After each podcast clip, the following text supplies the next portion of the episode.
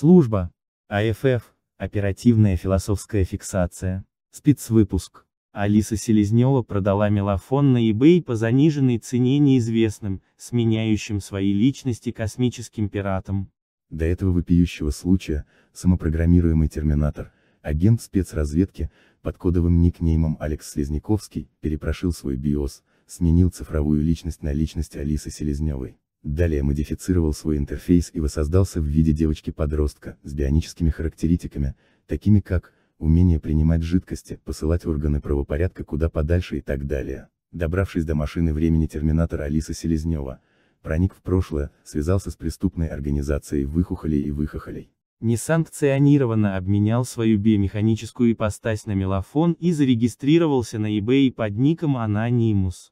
Проделав некоторые манипуляции, вышел в Даркнет и скоординировал телодвижение с космическими пиратами.